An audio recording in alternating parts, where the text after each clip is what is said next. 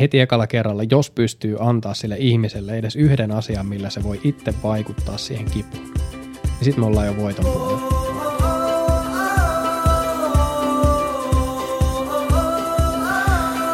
Hello, hello, hello. Tämä podcastin nimi on Kivun kanssa ja ilman.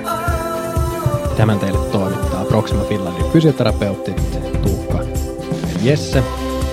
Toimipaikkana meillä Tampereella, Tampella, toimipisteet myöskin Nokialla ja Hämeen Kyrössä. Palveluihin kuuluu fysioterapia ja valmennusta. Ja tänään meidän jakson aiheena niska hartiaseudun kivut. Eli tässä jaksossa käydään läpi sitä, että mistä niskahartiaseudun kivut saattaa johtua, miten fysioterapeutti niitä tutkii ja mitä konkreettisia toimenpiteitä tehdään, että niistä päästään eroon.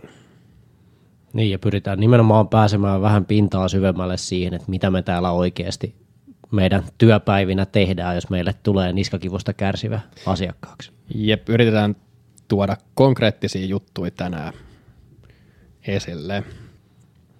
Montas niskahartiaseudun kipusta asiakasta sulla on viikossa? Semmoinen 80 prosenttia. välillä.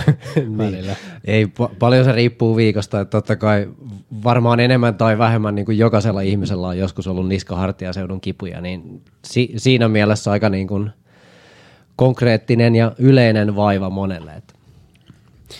Ja voitaisiin lähteä liikkeelle siitä, että kun vastaanotolle tulee niskakipunen asiakas, käy sitten lääkäristä tai fyssarilla, niin ainahan siinä on semmoinen lista kysymyksiä, mitä tulee siihen heti alkuun.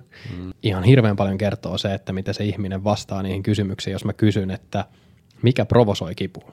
Niin ja ehkä tietyllä lailla se, että myöskin ehkä se, että mitä kysymyksiä me esitetään, miten se vastaa ja toisaalta mitä kysymyksiä on sitä herännyt, niin se ehkä myös kertoo niistä tietynlaisista huolenaiheista, että mikä siinä tilanteessa nyt eniten niin kuin aiheuttaa päävaivaa ja mm. mi- mihin olisi ehkä hyvä sitten puuttua muuhunkin kuin niihin, pelkästään niihin fyysisiin tekijöihin. Niin.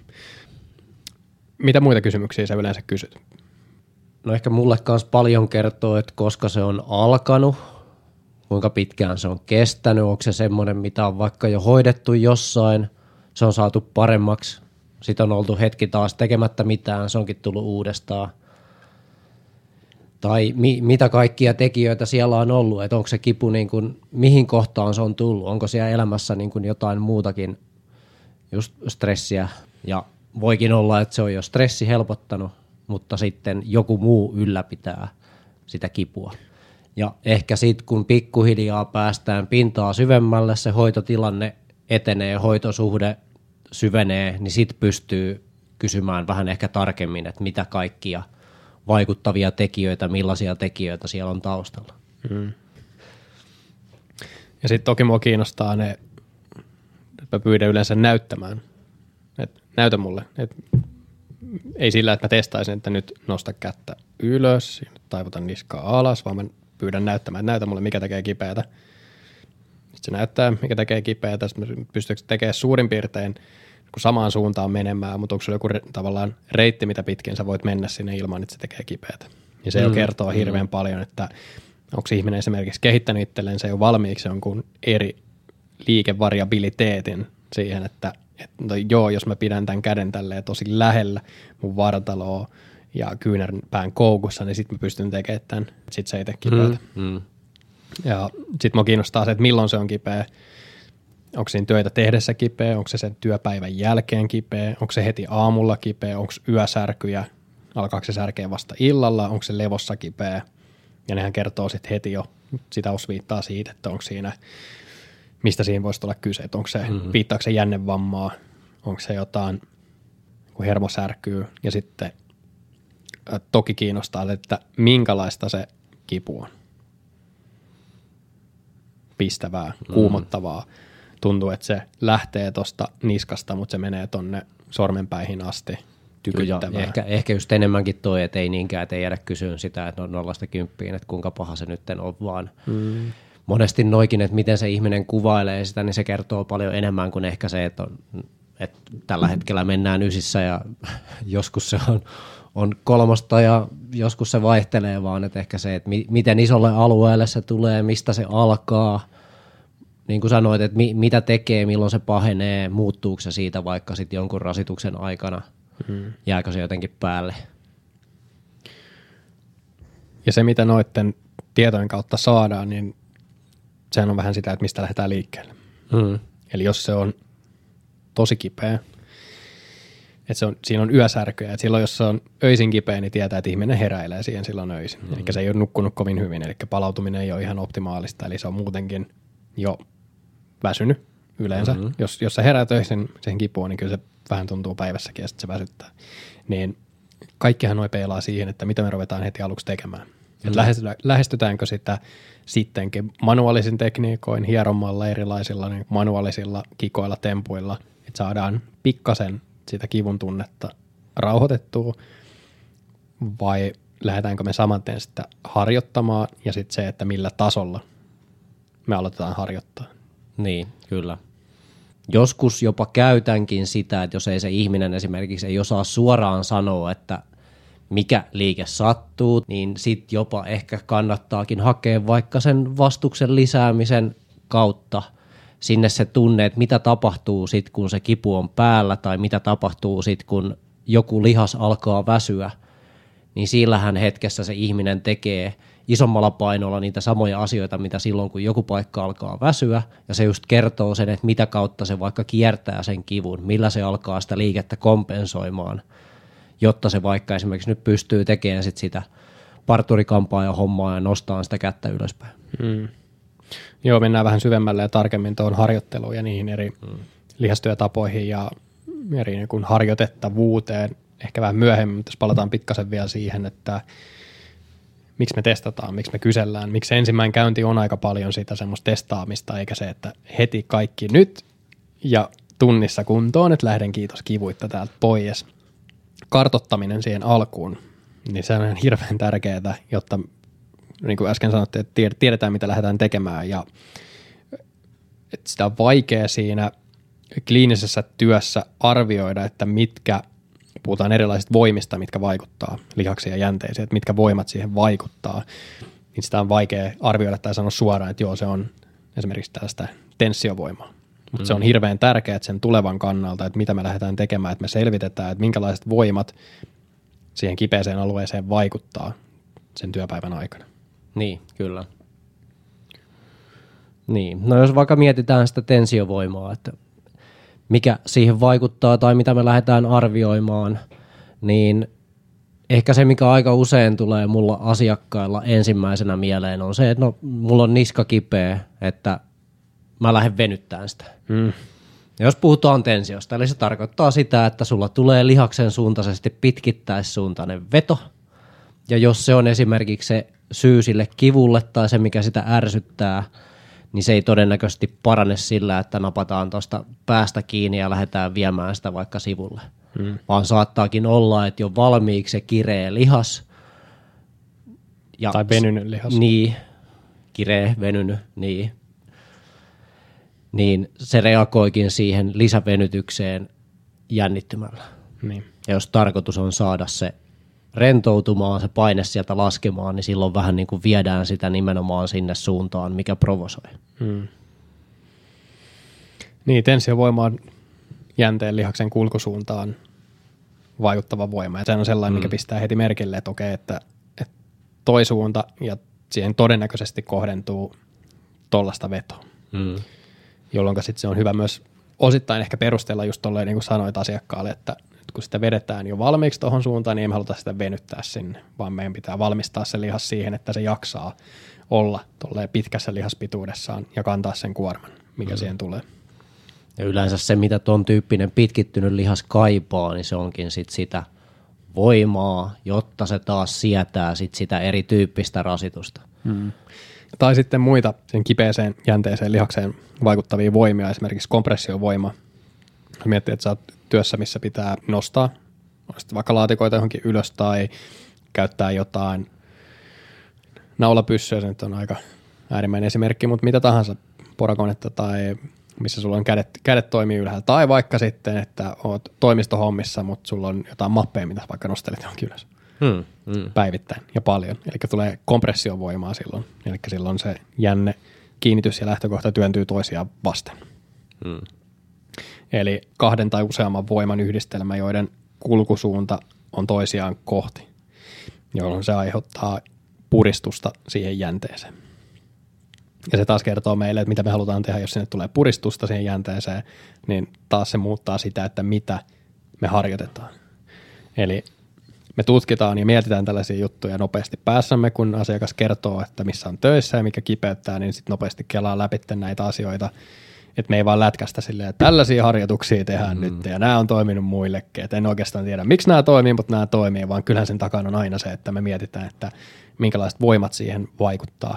Tai onko se jotain leikkaavia voimia, eli silloin milloin tulee kahden päinvastaisen suuntaan ja poispäin toisistaan vaikuttavia voimia mitä voisi olla vaikka kun baarimikko nostaa oluttynnyrin oikealta, sille sillä on rintamasuunta edelleenkin sinne asiakkaaseen päin, nostaa sieltä vähän sellainen vähän sinne päin nosto, että nostaa tuolta sivusuunnasta tähän eteen sen kaljatynnyrin. Niin silloin tulee leikkaavia voimia. Ja kaikki nämä sen takia, että me tiedetään, että okei, miten tai mitä meidän täytyy treenata. Ja sitten se hauskaus vasta alkaakin, että sitten me mietitään sitä kokonaiskuvaa. Mm. Paljon ollaan meidän aikaisemmissa jaksoissa puhuttu siitä kokonaiskuormituksesta ja miten sen hetkinen elämäntilanne vaikuttaa siihen, että minkälaisia harjoituksia me valitaan ja mitä siinä alussakin sanoit siihen haastatteluun liittyen. Että jos sieltä tulee jotain esille, että tällä hetkellä on vähän monta rautaa tulessa tai muuta, niin sitähän se alkaa se hauska osuus siitä, että me mietitään, että okei, mitä, minkälaiset treenit tälle tyypille toimisi. Mm. Ja tuossa on voimat, saattaa olla niin tasan tarkkaan tiedossa, että tämmöisillä jutuilla niin. se voisi helpottaa, mutta sitten mm. kun sieltä lyödäänkin vähän oikealta ja vasemmalla niitä ylimääräisiä muuttuja, niin tilanne ei olekaan enää niin yksinkertainen. Mm. Jolloin voi olla ihan järkevää myöskin se hierontapuoli, manuaaliset toimenpiteet siihen, että rauhoitetaankin sitä tilannetta ja ihmistä siihen, että otetaankin, otetaankin pieni timeoutti. Tai se toimii myös silloin, jos et ole ihan varma, että mitä, mitäköhän pitäisi tehdä, niin se toimii myös silloin, koska siitä on aina kuitenkin edes jonkunnäköistä apua, edes lyhytaikaista apua on, on siitä aina. Niin silloin sille jättää itsellenkin vähän miettimisvaraa ja pelivaraa siinä, että okei, että muutama lisäkysymys ehkä vielä ja sitten siinä voi vähän koko ajan miettiä sitä. Tai mä, mä, mä käytän jopa nykyään sellaista, että mä sanon asiakkaalle, että mä ajattelen nyt ääneen. Että tämä ei ole kaikki ehkä nyt ihan suoraan, mä en kerro, että miten asia on, mutta mä vaan ajattelen ääneen niin mä oon huomannut, että sillä itse asiassa saa aika paljon aikaan, kun puhuukin ääneen sitä sille ihmiselle asiakkaalle, niin sieltä saattaa tulla sellaisia, niin no itse asiassa nyt kun sanoit, niin joo, kyllä mulla tulee töissä sellaisia nostoja, että mä nostan tuolta oikealta. Ja mä oon miettinytkin sitä, että, että mä teen aika kiireessä ja kai pitäisi olla jotenkin ergonomisempi sit siinä. Joo, mä, mä käytän paljon kanssa tota, että mä sanon ääneen. Minä nyt oletan suoraan asioita, että usein tämän ja tämän tyyppinen kipu niin voi tulla tällaisesta ja tällaisesta liikkeestä. Ja ehkä just myös se, että sit esittää semmoisia hyvinkin avoimia kysymyksiä, mihin ei voi vastata kyllä tai ei. Ja ehkä enemmänkin, että ne kysymykset on sellaisia, että sä näet jo sen ihmisen ilmeestä, että nyt se joutuu ihan oikeasti miettimään sitä asiaa. Niin se, se kertoo mulle enemmän kuin sitten se, että aiheuttaako tämä kipua vai ei ja sitten se vastaa ky- kyllä tai ei, niin se ei varsinaisesti meille kerro vielä yhtään mitään siitä, että mitä kannattaisi lähteä tekemään. Hmm. Vaan enemmänkin sitten, kun päästään pikkasen syvemmälle, että jopa ne asiat, mitä se ihminen ei ehkä itse osaakaan kertoa, et sä, no, sä sanoit sen esimerkin, että asiakas kertoo, että missä, missä liikkeessä ja se näyttää sen. Mutta että mitä jos tuleekin sitten se asiakas, joka kertoo, että ei hän oikein tiedä, missä se tulee, mm. niin itse monesti niihin tilanteisiin niin mä saatankin saada sillä käsittelyllä sillä, että mä pääsen koskemaan ja kokeilemaan niin enemmän tietoa kuin ehkä mitä se asiakas osaa itse syöttää. Joo, kyllä palpointi on aina ihan, ihan paikallaan. No, Tuosta itse asiassa nyt kun, kun kerta kysyit, niin tota, ää, okei, nyt ei ole, ei ole niskavammasta kyse, mutta just vaan nyt tuoreessa muistissa oli tota, vähän pikahälytyksellä yksi tuttuni ja vanha asiakkaani soitti, että nyt on niin kuin olkapää kipeä ja kahden viikon päästä olisi pirkan hiihto, että täytyisi saada kondikseen. Ja olkapääasiat on mulle se lempilapsi mä tutkin ja ja testasin ja oikein mistään se ei provosoitunut ja silläkin oli silleen vaan, että no välillä niin kuin tässä tasatyönnössä, kun tänne suuntaan tekee, niin toi ehkä, mutta ei se nyt ole itse asiassa kipeä.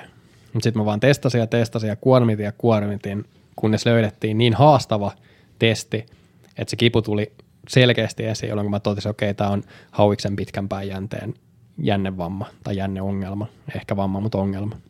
Hmm. Niin silloin, jos asiakas ei itse osaa kertoa, niin joo, palpointi, mutta siinäkin tapauksessa tässä hauiksen pitkän jännen, niin ei, ei se ollut palpoidessa kovinkaan arka. Tai oli ehkä silleen, että no joo, ehkä se on vähän, mutta sitten koska kaikki paikat oli vähän niin, palpoinnissa niin. arkoja, niin sekään ei erot, erotellut siitä niin. sieltä erikseen. Tai jos ei se ole sillä hetkellä just se ei ole niin pahana, niin. vaan se on ehtinytkin jo rauhoittua, että on vaikka hmm. edellisestä rasituksesta, on se nyt tuossa tapauksessa se hiihtolenkki, niin siitä ei useampi päivä, hmm. niin se voi olla, että se on se seuraava kaksi päivää kipeä ja sitten se rauhoittuu. Ja just to, to, ton tyyppisiin tilaisuuksiin, niin pitääkin käyttää sitä, että hetkellisesti jopa nostetaan se vastus vähän liian ylös, jotta me saadaan sieltä se selkeä oire esille ilman, että meidän tarvii pitkän aikaa sitä ärsyttää. Mm, joo, ja tossakin nyt kun on kaveri, kella oli viime viikolla sille ihan peruslenkit, että 65 kilsaa toisella lenkillä ja 100 kilsaa hiihtoa toisella lenkillä, niin voin kertoa, että sitä sai kuormittaa paljon ennen kuin se tulee esiin. Joo. Okei, mennään sinne konkretiaan, eli mitä me sitten tehdään. Paljon on toki asioita, mitä tutkitaan ja mitä, mitä haastatellaan ja mitä testataan, mutta niin kuin jakson alussa sanottiin, että yritetään mennä tänään semmoisiin konkreettisiin asioihin, että mitä sitten tehdään, kun on niska kipeä, kun on hartia kipeä, niin konkreettisia juttuja. Otetaan vaikka muutamia eri esimerkkejä, että minkälaisia juttuja tehdään. Mulla on selkeänä yksi mielessä. Onko no mennä vaan. Otetaan vaikka se, että on tuossa niin hartian yläosassa ja kallon pohjassa kipu. Sanotaan, että se on yksi yleisimmistä, jos, jos, on, jos on niskakipuja, niin se on se, että, että mä pyydän näyt, näytä omalla kädellä, missä on kipu.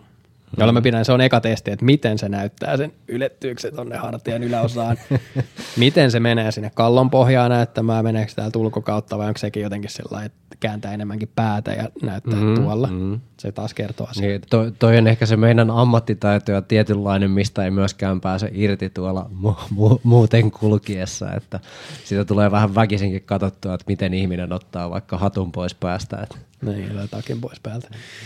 Niin, niin hartian yläosan kipu ja sitten tuolla kallon pohjassa kipu. Okei, miten se kertoo mulle? Voi olla, että siellä on, on pinnalilias, trapetsius. Voi olla, että siellä on sen alapuolella, eli epäkäslias. Voi olla, että se on sen alapuolella lavan kohottajalihas pieni, vähän vittumainen lihas, koska se on yleensä aika kireä, varsinkin tällä kun on kylmät kelit ja kyllähän suomalainen kulkee tuolla hartiat korvissa. Se on koko ajan jännittyneenä. Ta- Eli, takki auki ilman kaulalinjaa. Niin, takki auki ilman kaulalinjaa. Eli siihen vaikuttaa silloin kompressiovoima. Eli kun hartia menee kohti korvaa, se lihaksen, lihaksen työ on nostaa hartian, se on lavan kohottaja lihas, eli sen duuni on nostaa hartiaa kohti korvaa. Sitten kun kuljetaan tuolla hartiat korvissa, niin sehän on koko ajan puristuksessa, eli siihen vaikuttaa se kompressiovoima, mistä alussa mm. puhuttiin. Okei, mitä mä haluan sille tehdä, on silloin aktivoida sen kyseisen lihaksen vastavaikuttajan. Sama jos mietitte, jännitätte hauista, ojentaja rentoutuu. Mm. Jännitätte ojentajan, hauis rentoutuu. Sama juttu myös toimii siellä hartiaseudulla.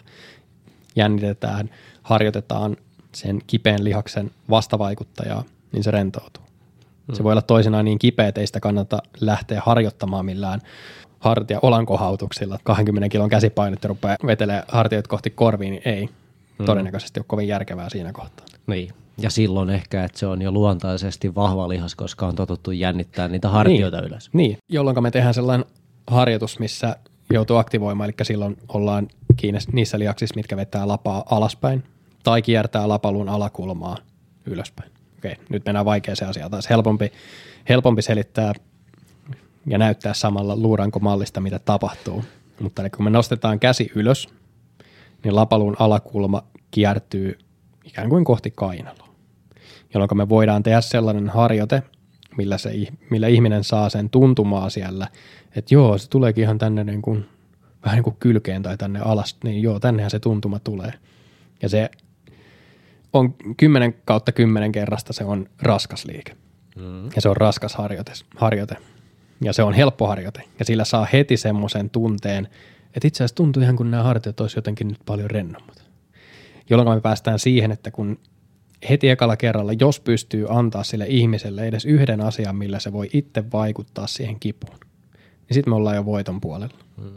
Et se hallinnan tunne, tunne siitä, että mä, itse asiassa nyt, että nyt mä voin itse hallita, nyt kun tämä on kipeä, niin mä teen niin kuin se fyssari sanoi, että mä teen tätä liikettä, ja nyt se ei ole, vaikka se olisi edes hetki, lyhyt hetki, milloin se on kipeä, niin sillä ollaan jo voiton puolella.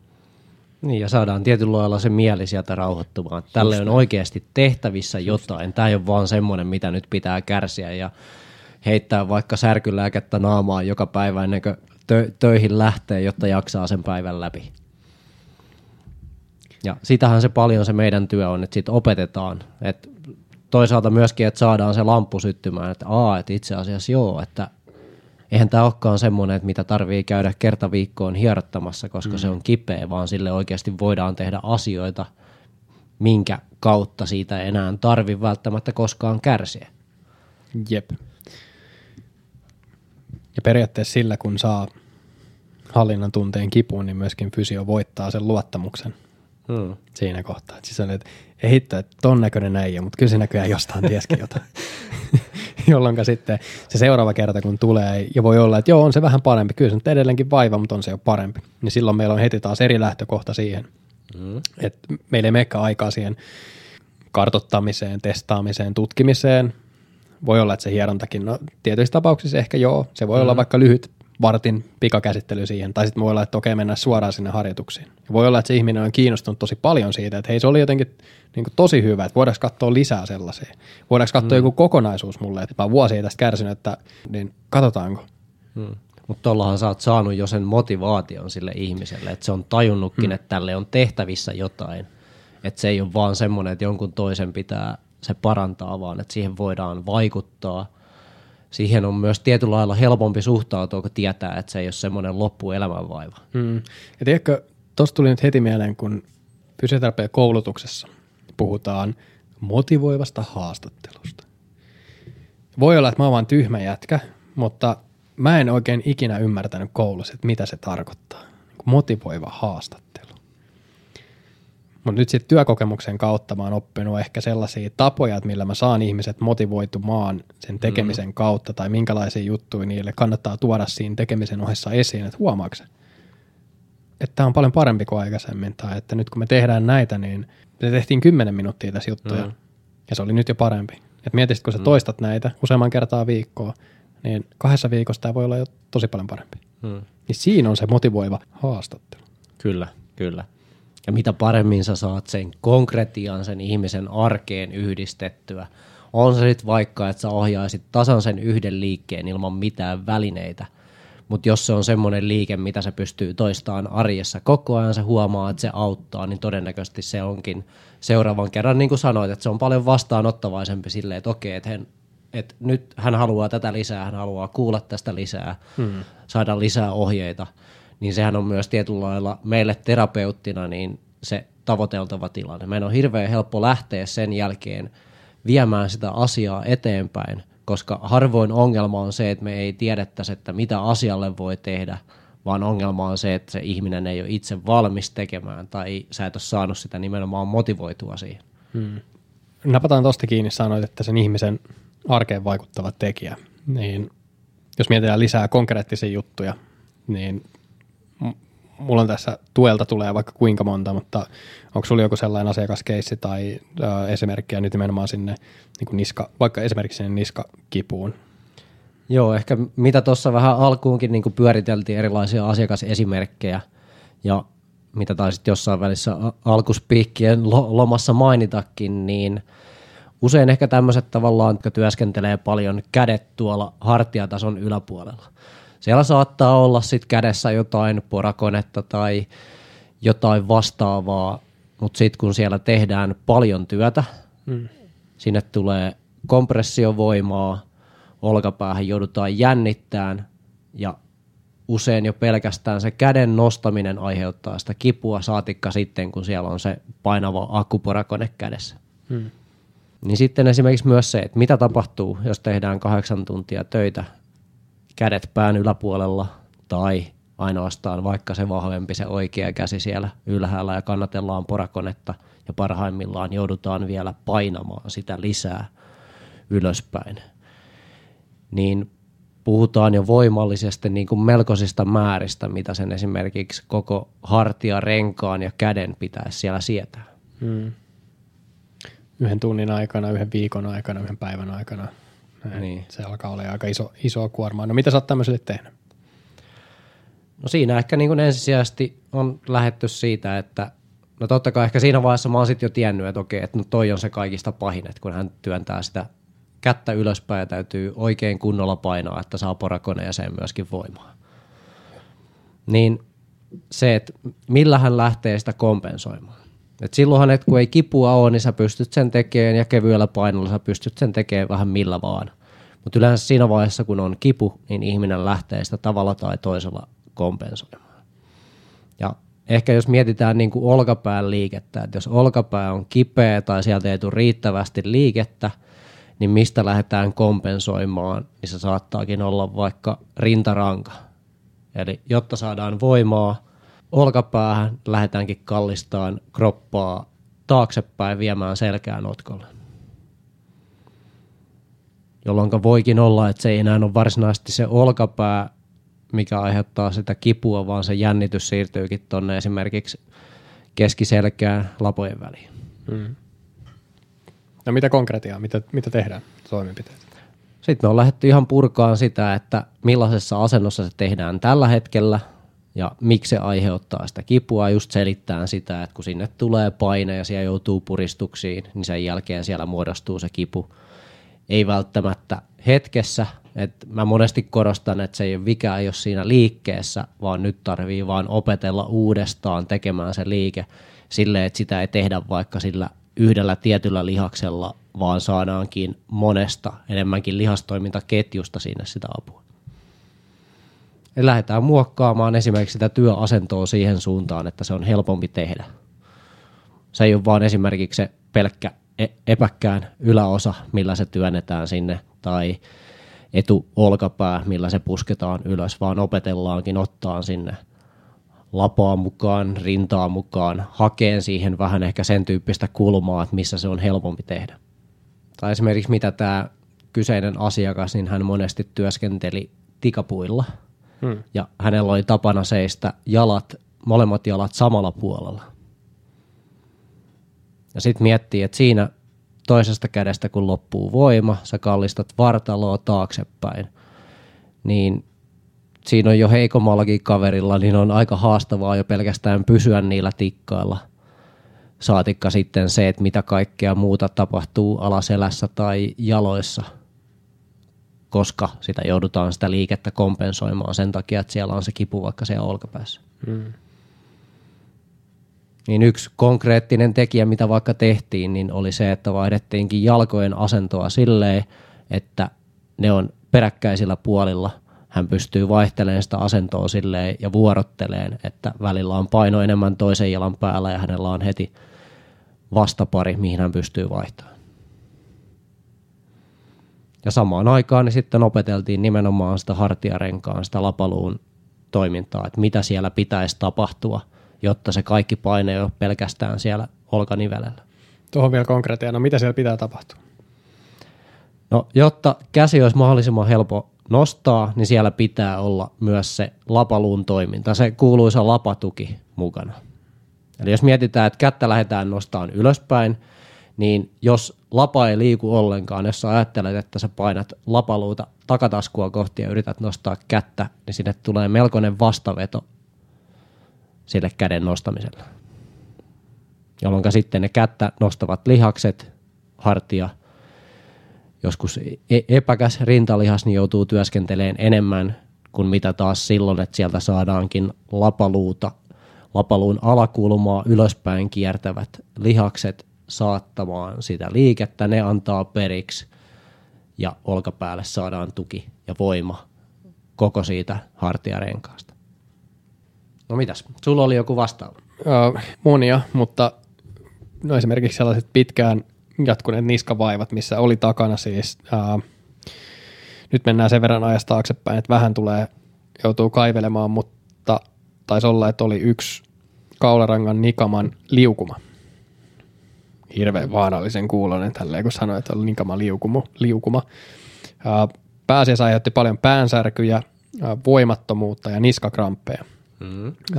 Työkseen tekee työtä, missä on kädet ylhäällä ja tota, yleensä kun asiakkaan suussa, eli hienomotorista työtä. Ja siinä just sit yleensä huomasi, että työpäivän aikana se niin päänsärky tai ne niskakrampit tulee. Tai jos joutuu yhtään pusertamaan jotain, saatikka työntää painoja tuonne ylöspäin tai että joutuisi roikottaa päätä. Mm. Lähdettiin käytännössä harjoittamaan ihan, mä skippasin sen niskan harjoitteet, mitä taas mä tiedän, miksi, miksi tulee aina niin kuin vaan huono. Fysioterapiakoulutus on ihan hyvä, mutta tulee vaan aina jotenkin ehkä huonoja juttuja mieleen, kun mistä lähdettiin siellä, niin niitä kaksoisleuvan tekemisiä, että vedetään leukaa tänne sisäänpäin. Mm. Ja sanoi, että joo, että tällaisia harjoitteita hän oli saanut, mutta ei näistä ollut mitään apua. Ja jolloin se on jo harjoittanut sitä niskaa, niin mä skippasin ihan täysin, että okei, että unohdetaankin se niska, tehdäänkin, katsotaan sitten vähän sitä hartiarengasta ja hartiarenkaan toimintaa. Ja muutamilla semmoisilla harjoitteilla just liittyen tähän, että miten lapaluu kiertyy, kun mm-hmm. kättä nostetaan. Mikä on sellainen, kun me opeteltiin siitä lapatukea siinä alussa, sanoin, mun mielestä se oli vielä niin hyvin, jos nyt oikein muistan, niin taisi mennä näin, että hän sanoi mulle, että, että siitä lapatuesta puhutaan paljon, voiko hän nyt kertoa mulle, että mikä se itse asiassa on? Ja sitten me käytiin sitä läpi, että miten, jos miettii, että oot seisoma-asennossa, ja sulla on mm. kädet edessä ja sit kaiken lisäksi ne on vielä asiakkaan suussa. Eli mm. sulla on niin hienomotorinen toiminta vielä siellä distalipäässä. Niin, että, että mistä se lapat, lapatuki silloin tulee, niin mehän silloin otetaan ikään kuin pieni imu olkaluusta kohti lapaluun kuoppaa. Mm. Jolloin se on meillä kontrollissa, meillä hallinnassa ja sen jälkeen me opetellaan toimimaan niissä nivelkulmissa – missä pitää tehdä töitä. Ja niiden nivelkulmien ulkopuolella, eli koko, puhutaan niin kuin full range of movement, täydestä liikelaajuudesta ja siitä liikevariabiliteetista, mistä alussakin vähän puhuin, eli kykyä käyttää sitä liikkumista ja liikereserviä. Mm. Paljon sulla löytyy. Ja tietyllä lailla se, että opetellaan monia tapoja tehdä samoja asioita, eikä vaan se, että sulla on se yksi ainoa tapa tehdä niitä juttuja. Mm. Vaikka usein on sellaisia töitä, missä periaatteessa on vain yksi tapa tehdä niitä töitä, kovin monesta eri hassusta asennosta sä et voi mennä asiakkaan, asiakkaan suuhun. Ei, ei niin silloin puhutaankin enemmän siitä, että ei välttämättä, että asento on hyvinkin sama, mutta se, että minkä lihaksen avulla tai minkä lihasten avulla sä vaikka lähdet sen tekemään, osaatko sä muokata vaikka sitä asentoa siinä vaiheessa, kun ennemmin tai myöhemmin tonkin tyyppisessä työssä ja asennossa, niin sulla joku paikka alkaa väsyä niin onko sun ratkaisu vaan se, että nyt on pakko purra hammasta ja jatkaa eteenpäin, vai pystytkö sä muokkaamaan sitä vaikka sun asentoa tai sitä työtä tekevää lihasta siihen malliin, että joku muu saa pikkasen levähtää. Niin. No palatakseni siihen, mitä tehtiin, niin me käytiin läpi sitä, että tämä on sun työasento. Ja mä pyysin taas, pyysin näyttämään, näytä mulle mm-hmm. sun työasento. Okei, no mitäs me tästä työasennosta tehdään, jos me otetaankin sillä että me ikään kuin imastaan olkaluuta lähemmäs sen nivelkuoppa, eli lähemmäs tuonne lapaluuta. Okei, se löytyi. Sitten me tehtiin erinäköisiä harjoitteita, eli me unohdettiin se työasento, tehtiin erinäköisiä harjoitteita, eli kasvatettiin sitä liikevariabiliteettia, että miten se pystyy käyttämään olkaniveltä hartiaseutuu sille, että se on sillä kontrollissa ja siinä ää, lapatuen alaisuudessa se liike. Jonka jälkeen tästä niin muutamia viikkoja eteenpäin se itse asiassa joo, että hänellä ei ollutkaan niin niskakramppeja enää ollenkaan. Että toi toimi että oliko se niska krampissa vain sen takia, koska se hartiarengas ei toiminut oikein, oliko siellä niskassa jotain voimanpuutoksia, kehittyykö se siinä samalla, kun me harjoiteltiin, onko se siitä kiinni, se, että, että harjoiteltiin erinäköisillä jutuilla sitten niin kuin hartiarenkaan yksinkertaisesti vaan sen liikkuvuutta ja voimaa eri tasoissa, eli nostettiin liikevariabiliteettia, nostettiin kykyä käyttää koko kehoa, jolloin vaikka se työ tapahtuu aika pienellä segmentillä, aika pienellä mm. osa-alueella, koska on hienomotorista työtä, sä et voi kauhean leveällä pitää tai kauhean kapealla pitää käsiä. Pientä variointia voi olla, mutta silloin kun sulla kasvaa se kyky käyttää koko sitä liikelaajuutta, niin se kuormitus sillä yhdellä ja pienellä segmentillä ei olekaan enää niin suuri, koska se kuormitus pystyy mm. jakautumaan sille koko alueelle. Mm, kyllä.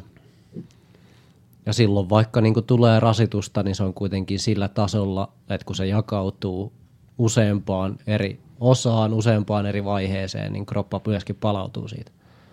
Mm, Että ei vedetäkään taas sitä kuuluisaa kuormitusta niin sinne äärirajoilla sen yli.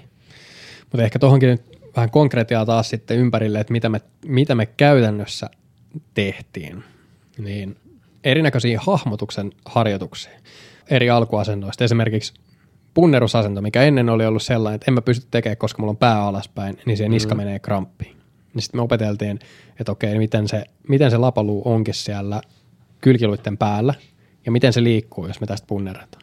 Mm. Että se ei puhuta, että lapa siirottaa, eli tulee semmoiset vähän kuin enkelin siivet, että sinne lapalu- ja kylkiluiden väliin mahtuu vaikka kuinka monta niin, sormea. Niin, muodostuu vähän niin kuin semmoinen kahvaselkä. Kahvaselkä, joo, to, toi oli ihan hyvin sanottu. Niin sitten me opeteltiin sitä ja ensin hahmottamaan, että okei, nyt mä hahmotan, miten se liikkuu. Ja sitten me vahvistetaan niitä lihaksia, mitkä sitoo lapaluun kiinni sinne kylkiluiden päälle.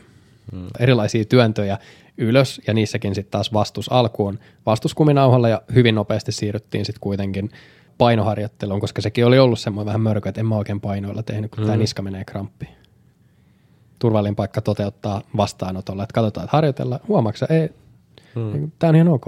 Jos on huomeen kipeä, niin pistä viesti. Mm. Mua kiinnostaa tietää, että tuliko se kipeäksi näistä päin. Ja tällä hetkellä mitä tehdään on tota, esimerkiksi maastaveto, jossa just fiilisteltiin, että miten on painot tullut 40 kiloa ylöspäin. Joo. Että ihan huikein. Ja huikein duunin on asiakas tehnyt sen eteen. Hmm. Ja joskus tuommoisia tietyllä lailla pienillä muutoksilla päälle päin, niin saadaan isoja vaikutuksia. Et vähän taas, että opetetaan tekemään niitä samoja liikkeitä, mitkä on ollut semmoisia, mitä ehkä vältellään, mikä pelottaa, niin opetellaankin, että tekemään niitä uudella tavalla – ehkä en, ensisijaisesti pilkotaan niitä pienempiin osiin, jotta päästään kohti vaikka nyt tuota maastavetoa. Niin, ja sitten toi pienillä jutuilla, just tänään juttelin mun olkapääasiakkaan kanssa, kun se sanoi, se sanoi vielä näillä sanoi, että, että en tarkoita mitenkään niin kuin vähättelevästi, mutta aika pienillä jutuilla tämä mun olkapää tuli kuntoon. Nyt mä sanoin, että ei ollenkaan vähättelevästi. Mä otan ton niin kohteliaisuuteen, että mä oon pystynyt pilkkoa sulle nämä asiat semmoisiksi, että tuntuu pienille – mm. koska siellä taustallahan on just kaikki ne, että me mietitään, mitkä kompressiovoimat vaikuttaa. Mm. Mikä tämän kaverin niin kuin, harjoitusmäärät olisi hyvä, mitkä on hyvät toistomäärät, mit, mitkä sitä kehittää, mitkä, mitkä kipeyttää, mitkä on liian vähän, paljon se pystyy tekemään, mitä välineitä sillä on, mitä muuta kuormaa sillä tulee, niin se käy pelaa kerran viikkoa tennistä, okei se pitää ottaa huomioon. Niin joo, oon tosi joo. tyytyväinen, jos se tuntuu sille, että aika vähällä saatiin kuntoon, niin, niin super, niin. super hyvä niin, jos se tuntuu siltä. Kyllä, ja tuossa oikeastaan mun mielestä oli hy- hyvin tavallaan luettelit niitä kaikkia niin. asioita, mitä, mitä meidän oikeasti tarvii ottaa huomioon. Että se ei koskaan ole semmoinen yksiselitteinen asia, että saattaa asiakas ajatella, että nyt on niska kipeä, niin nyt pitää vähän niin kuin mitä meille toitotettiin siellä fysioterapiakoulutuksessa, että jos on niska kipeä, niin pitää keskittyä siihen niskaan ja niin. vähän niin kuin uno, unohtaa kaikki muu ympärillä, mutta eihän se ihminenkään toimi silleen, että me voidaan vaan eriyttää se niska siitä muusta kropasta. Okei, mennäänkö sitten syviin vesiin? No mennään. Ok. Tota, pitää vähän korjaa asentoa tässä. tota, kun sitten taas kuulee näitä, että puhutaan, että, että saattaa tulla joko suora kysymys, tai sitten somessa tulee vastaan, tai tulee jostain vaan vastaan, että et, et, no mä oon kuullut, että mun lantiolla voisi olla vaikutus tähän niskakipuun. Mm-hmm. Mikä taas lähtökohtaisesti kuulostaa sellaiselle, että niin kuin kaukaa haetulta mm. että no miten sun lantio voisi vaikuttaa sun niskakipuun. Mm. Ja siltähän se kuulostaa, jos tulee asiakas vastaanotolle ja sillä on niska kipeä, mutta sitten se fyssari tutki mun lantio. Ehkä toisella käynnillä, kun se ensimmäinen käynti on saatu taas, mitä puhuttiin alussa, että on saatu jonkunnäköinen hallinnan tunne siihen kipuun. Joku, millä sä pystyt vähän siihen vaikuttaa. Okei, se tuntuu vähän paremmalta. Toinen käynti, ehkä kolmaskin käynti. Että sitten me voidaan katsoa vähän kauempaa sitä tilannetta Mm. Ja sille, että, että mietitäänkin vähän, että mitä sun lantiossa tapahtuu. Ja sitten käydään läpi se, että jos esimerkiksi on sellainen pyrstä pystyssä kulkija,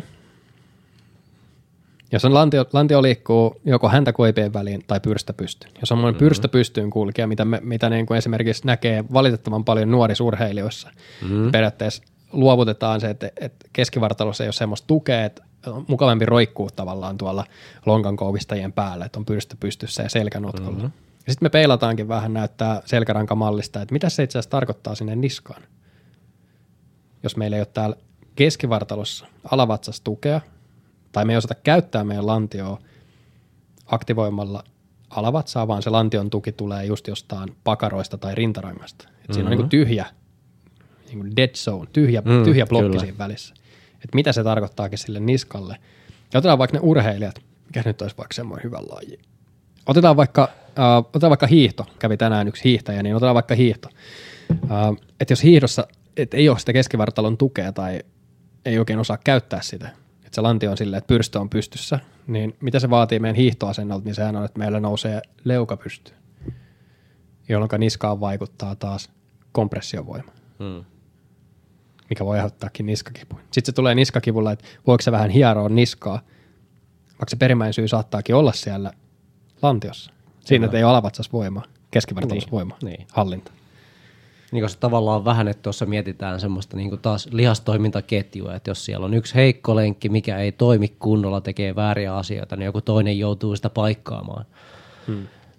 Että harvoin voidaan, että okei, että nyt, on, nyt puhutaan niin kuin niskakivusta, mutta sitten vaikka esimerkkinä se, että niin kuin on se kipu sitten vaikka polvessa, niin meidän on pakkokin skannata siitä sekä ylös että alaspäin, että mitä siinä toimintaketjussa tapahtuu.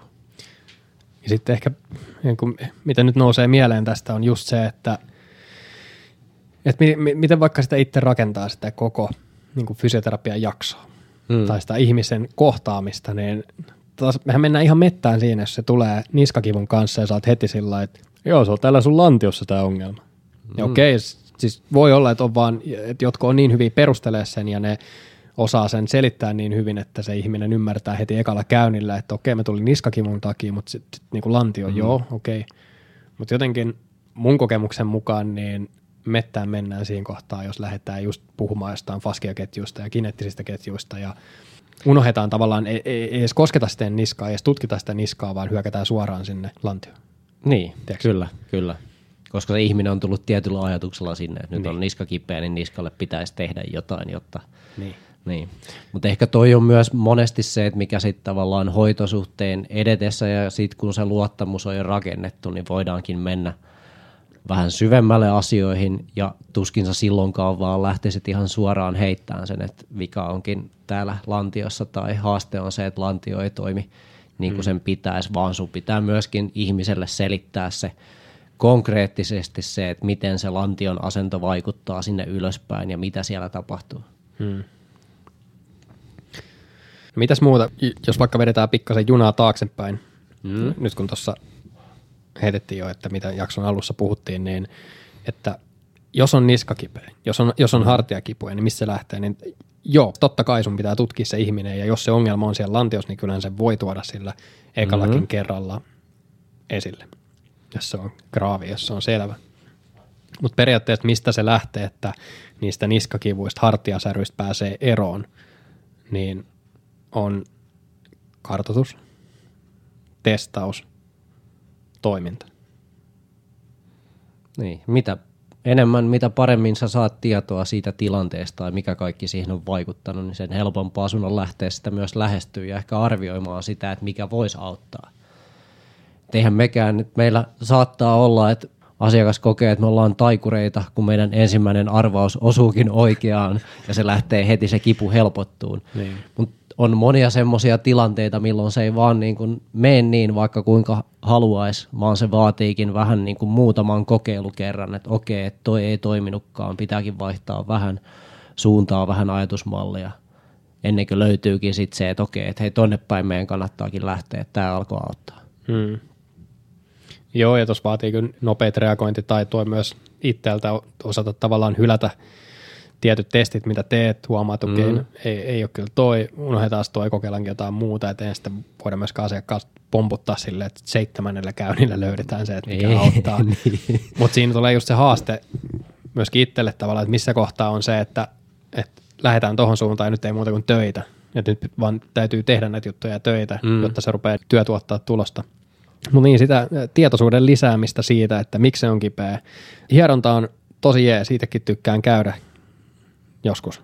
Mutta jos on hartia kipeä, niin niistäkin voi päästä sillä lopullisesti eroon, kun löydetään ne, että mitkä syyt siihen vaikuttaa, miksi se on kipeä. nyt ollaan tuotu muutamia esimerkkejä esille, vaikka just toimistotyötkin, niin ne on, se on, se on niin arkipäivää meille hoitaa mm. toimistotyöläisten niskaa ja sitten se on vaan siitä ihmisestä kiinni, että kuinka paljon se on valmis nähdä vaivaa sen eteen, että se tulee kuntoon ja toki myöskin meidän verbaalisesta lahjakkuudesta kiinni, että miten me osataan myydä se ajatus siitä, että no tämän verran olisi töitä edessä, mm. että oot valmis tekemään nämä, että miten me osataan myydä ja pilkkoa se asia silleen, että se vaikuttaakin, että aika pienillä asioillahan tämä tuli kuntoon. Niin, niin, kyllä. Pitkä tie on edessä, mutta pienillä muutoksilla sinne, sinne päästään. Niin. Et kauhean kiva ammatti, että jos meitä opiskelijat kuuntelee, meidän on opiskelijat, niin hyvän alan olette valinnut ja yhteyttä saa ottaa, jos joku asia mietityttää, niin mielellään voidaan asiasta sparrailla. Ja, ja meidäthän tavoittaa joko suorat sähköpostit meille Tuukka at proximafinland.fi tai jesse at proximafinland.fi. Ja Instagramin kautta saa myös lähestyä meikäläinen siellä yleensä niihin viesteihin vastailee. Proxima Finland Instagram-tili. Ottakaa he muutenkin seurantaan se. Koitetaan taas vähän aktivoitua päivitellä sinne erinäköisiä juttuja. E- eikö tämä olisi tässä? Se, se voisi olla siinä. Hmm. Siitä se nähdään, että millainen ve- velho sä no, ei muuta kuin kiitoksia, kun tänne asti olette kuunnellut ja ensi kertaa. Kuunnellaan taas. Moi moi.